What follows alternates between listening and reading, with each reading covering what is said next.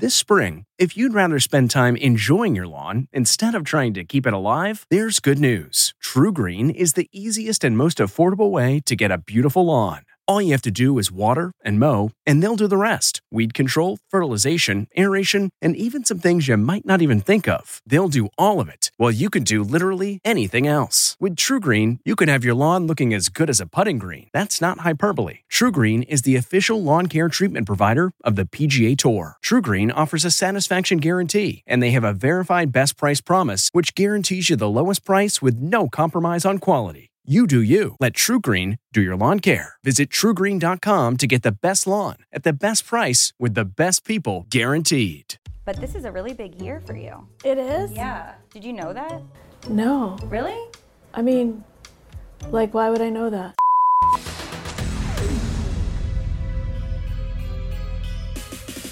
Hello, welcome back to another episode of Horoscope It Out. My name is Aliza Kelly, and I am in a sandwich. I'm the meat of a really exciting sandwich, and I cannot wait to look at these charts. Awesome. What kind of bread are we? We have a Pisces and we also have a Taurus variety. Uh, it's going to be a delicious meal. So, Rachel, did you know that you're a Pisces? Someone once told me that I was a like a sextuple Pisces. Yes, they were right. Okay. Um, you are a Pisces Sun. You are a Pisces Rising. You are a Pisces Mercury. You are a Pisces Saturn. You are a Pisces Mars.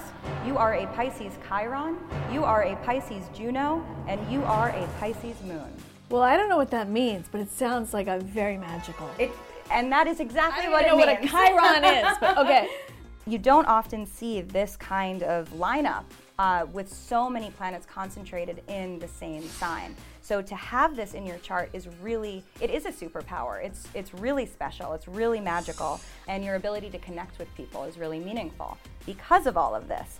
Now, that's not to say it's always easy. There are also some planets in here, you know, such as Saturn, which is the planet of rules and restrictions, and Mars, which is the planet of sort of action and momentum, and Chiron, which is a deep wound that might complicate that intuition and might not might make it feel like it's not always safe for you to fully surrender to what you already know. However, when you work with all of these planets, there is this it's like you can predict the future, you can read people's auras, maybe you could even commune with uh, people on the other side. Really? Yeah. Ooh. But it's really, I mean, this is a profound amount of energy to be concentrated in a certain area. So it takes something really monumental in the sky to activate this. And I like to say this thing called there are no coincidences. It just so happens that this year we have Jupiter, the planet of expansion, in Pisces for the first time in 12 years, going through all of these planets. So every single one of these planets is going to get activated by this planet of abundance.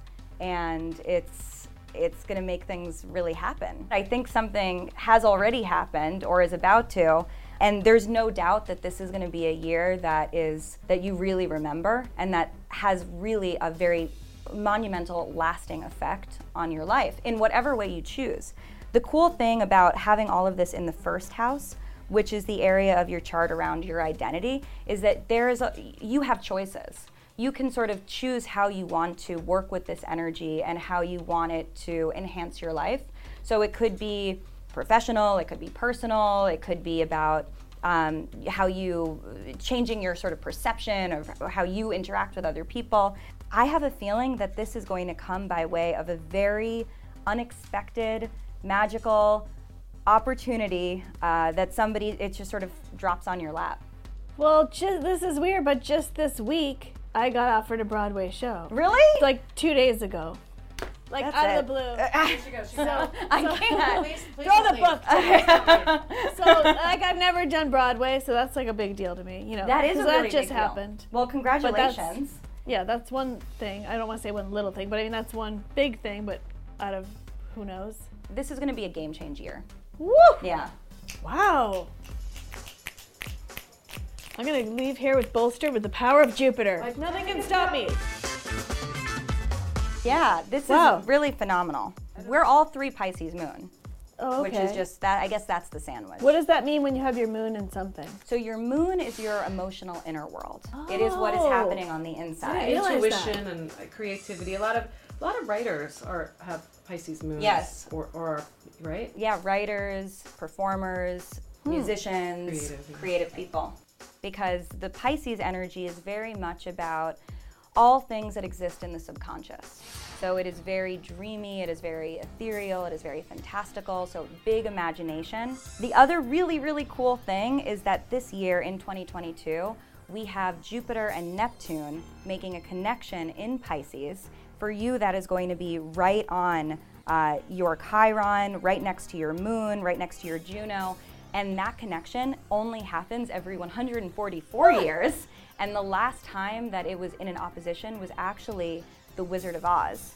So it's kind of that same, you know, from black and white to technicolor energy that we're going to be experiencing Wow. this year.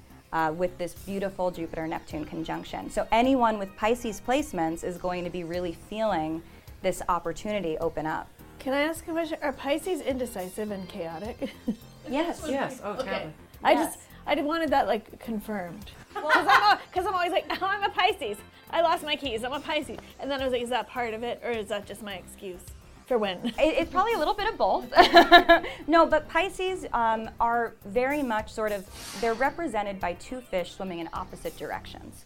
One is moving towards the physical, real world, and the other is towards the ethereal, astral, you know, non physical realm. So Pisces energy is always sort of straddling and riding that line between what's real and what's not real. So it makes things like keeping track of your keys impossible. Impossible. it's it's like too it. mundane. Okay. Rachel is for triple Pisces. I think pretty. She's so she can be very structured about things too. I mean, or can like meet deadlines and things like that. If you just completely surrendered and succumbed to this, you would be Take to your bed. you'd be a mermaid. You'd be fully just in in the siren waters hmm. of fantasy. So there are certainly things that anchor you back to reality, and I would say a lot of that. You know, one of the things that's really cool about your chart is that it has, and you can see it has this beautiful square here. So you have what is called a grand cross in your chart in the mutable placements. So it's between the Pisces, your Jupiter and Gemini, um, all of these planets in Virgo, and then your midheaven, which is your career, your legacy, how you're going to be remembered, and that's in Sagittarius, which is really um, expansive. You know, it's about it's living larger than life. It is uh, challenging the status quo. It is pushing boundaries.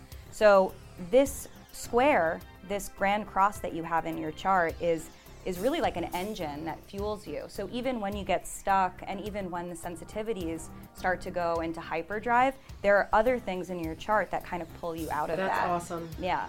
Does that resonate with you? I mean, the, Yeah. the Broadway show, that's like incredible. I mean, having a great year ahead, yes, that resonates. No, I want it to resonate, so that's really interesting. Wow. Yeah, Thank this you. is this is going to be big. So there we have it, another episode of Horoscope It Out. What else is there to say? Thank you both so much. Thank you. So fun.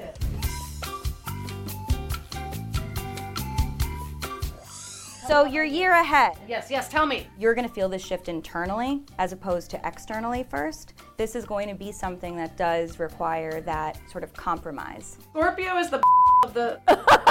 the sea. Of Yes. The sea. Yes, it is. I never thought I was going to have to say that on camera.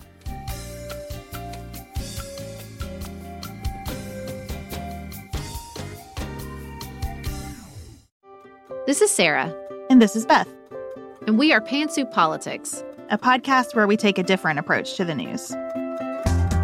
We talk about news, we talk about politics, but we also talk about parenting and travel and pop culture and how all of that affects how we understand the world.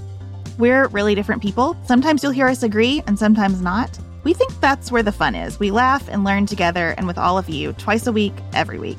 Pantsuit Politics is about engaging with each other and the news without the anxiety and the frustration. We hope you'll join our conversation every Tuesday and Friday because politics doesn't have to be exhausting.